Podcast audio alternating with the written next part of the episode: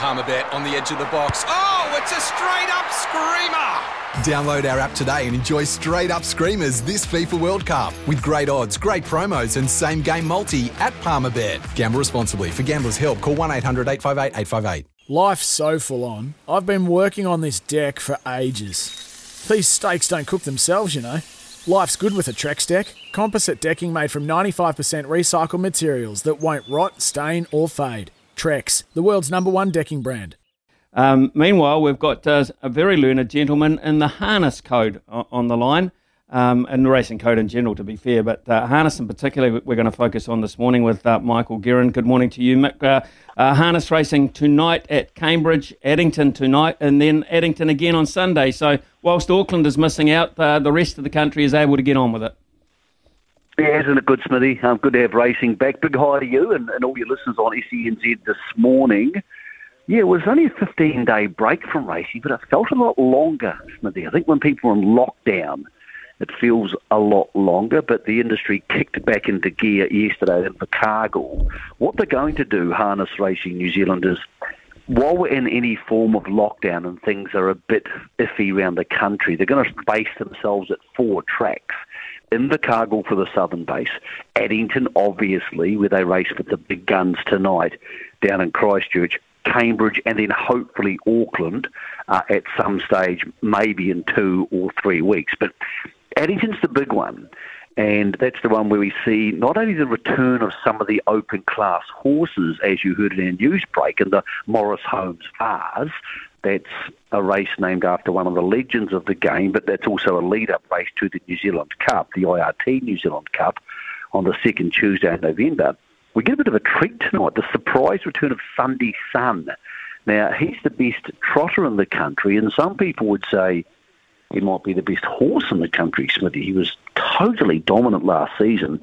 This meeting was changed from last Friday to this Friday because of the alert levels meaning he couldn't race last week. He wasn't at the meeting last week. So had they ran this last Friday, no Sundees Son. Uh, because they're running it tonight, it's a week further down the track, and they've decided his connections, yep, he's fit enough to have a race. Uh, he's a very, very good horse. He borders on being a champion, and he'll be the one that everybody's running their multi bets through tonight. He's very, very short, uh, and he deserves to be. He races in race eight at 7.43, and unless something goes wrong, he'll just be winning. Okay, well, that's great news. Uh, we'll write that one down from the start, from the get go. Uh, uh, Michael, uh, we know uh, in the um, thoroughbred side of things, uh, the, the jockeys, some of them are housebound because of their zoning, Leith Innes, Andrew Calder, uh, and o- Opie Bosson, surprisingly to him, actually, we found out earlier in the week, can't ride during the weekend. I guess that applies to some of uh, your Auckland based drivers, but of course, you can still get the horses to, to Cambridge tonight.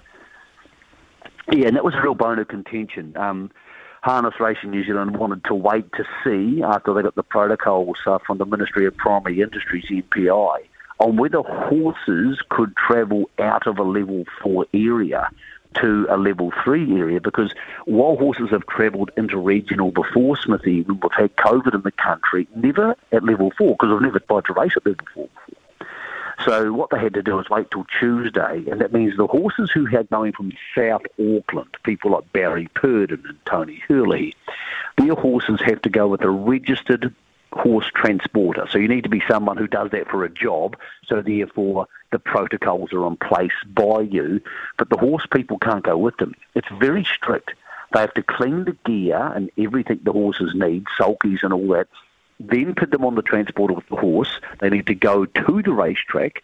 They're unloaded and dealt with by someone in a level three area. Then that same gear, the sulky, everything that involves the gear on the horse has to be cleaned before it's sent back to the level four area. So they're taking it very, very seriously, even though there's a lot of evidence overseas that, that COVID can't travel on other animals, dogs, horses, cats, that sort of stuff. So um, take it very seriously, it makes it very tricky, and therefore it means that some of the drivers who would be there tonight, like for example Ben Butcher, would be driving the entire team usually for uh, Steve and Amanda Telfer, they have to go to different drivers. Most of them know each other pretty well. It's not a big hassle, Smithy, but it might be a little small point of difference for some of the horses racing at the Cambridge meeting tonight. At the South Island meeting uh, at Addington, uh, that's not going to be a problem. Uh, of course, um, you know it's like uh, anything. when you look building towards bigger things, uh, you, you need your horses to get work. You need your horses to get race time, particularly your youngsters. You need to get them experience. Looking forward to to bigger things that aren't too far away now. Mick, so there, I think there's a degree of urgency too, just like um, just like uh, you know uh, in the thoroughbred code to, to, to make sure you you get um, that valuable preparation time. So you, you've you've just got to make the effort, don't you? You do, and we're getting two months out from the New Zealand Cup, but there's also three-year-old races and other major races that that mm. matter. Two months is about enough. Most horses have about a two-month campaign or even six weeks maybe to get them right for the biggest races. So the lockdown we had over the 15 days hasn't probably affected the horses at all when it comes to their long-term campaigns. But another week or two or three weeks would be a real hassle. And some of the best horses are in Auckland, and they may have to start their campaigns away from Alexandra Park and go to Cambridge or give up on pre-Cup Auckland harness racing. I'm hoping it doesn't happen, of course, because I'm stuck here, and head to the South Island. And the other question too is, what does it mean for us all long term in racing, Smithy? You've been to New Zealand Trotting Cup Day, a great day at New Zealand yeah. Trotting Cup Day, 24,000 people. It, it's an iconic New Zealand sporting event. Last year they only had 12,000 people because of concerns around COVID and, for example, erecting um, you know, stands and all the things you need to do, all the little things you need to do, marquees for a carnival. Do you want to be going to that expense if you're worried COVID might return? How we plan for our major racing carnivals around New Zealand now and how much resource these clubs are willing to put into them with the potential worries about COVID coming back again with the Delta strain is going to be really interesting. And then to talk about also horses going overseas. We're seeing the galloping trainers. They're sending some of the best horses overseas because the money's so big. You can send the chosen one to the Melbourne Cup because it's eight million dollars. Mm. Aegon can go to um, you know a race like the the um, the Golden Eagle because it's seven and a half million dollars. With the harness horses, the money's a lot less. And you say to yourself, do I want to go to the Interdominions? Do I want to go to these races overseas? If I have to go myself as the trainer driver, and if I go, I might be stuck there for months and have to at best go two weeks quarantine when I come back if I can get into a quarantine facility. So it's really turned the season on its head, even once hopefully we're back out of the alert levels, because um, the doubt over some of these things, Smithy, is quite big. And we know that with other sporting teams, it's even worse for the horses for obvious reasons that they can't travel by themselves.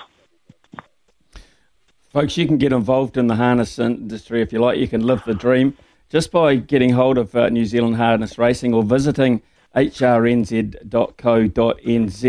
Um, and uh, they'll give you all the help that you need. It's, it's a great industry to get involved with, um, and uh, once you're just involved, you'll you'll stay involved because the thrill of owning a winner or just being at the races when your horse is going around uh, is, is something really uh, very special indeed. Now, uh, Michael, at the moment, of course, we're going through uh, this little promotion here on the station, Pacing for Purpose. So every Thursday, each show has uh, 50 bucks to place on a harness race. Uh, we this we this week have been focused on Cambridge. Our horse is Chablis, race seven, number seven Chablis. if we win some money tonight, we will be giving it to the very worthy cause of women's refuge. Give us some hope, please, Michael. Give us some hope. Or if not, if not, to, give us another winner. Yeah. Um, I'll, I'll, try and do both. Uh, I, think you get a really good chance. I, I, think she's well placed. She's actually Chablis won the race two starts ago in a, in a stronger field, so she's won two of her starts. Where most of the horses she's racing tonight haven't won two starts or haven't had two wins in their career. So, yep, Chablis is an absolute chance tonight. Three dollars twenty is fair money. Smithy, when I'm betting, I don't sort of think too much about whether horses are an actual chance of winning or not. What I think to myself is, am I getting a fair price? And at 320 for Chablis, you're getting a fair price. If I was having a bet, uh, I would make it simple. It'd be a simple all up bet, so a multi bet uh, tonight at Addington. Race three at Addington, and we begin a little bit earlier tonight. It's a long program. They kick off at 4.23. Race three at Addington, it's a money maker. Is a two-year-old, pretty nice horse. Has gate speed. It's a chance to go forward, lead, and win. So it's race three, number two, and then race eight is that big trot. Sundees Son's only paying a dollar twenty. You say, why would you bother?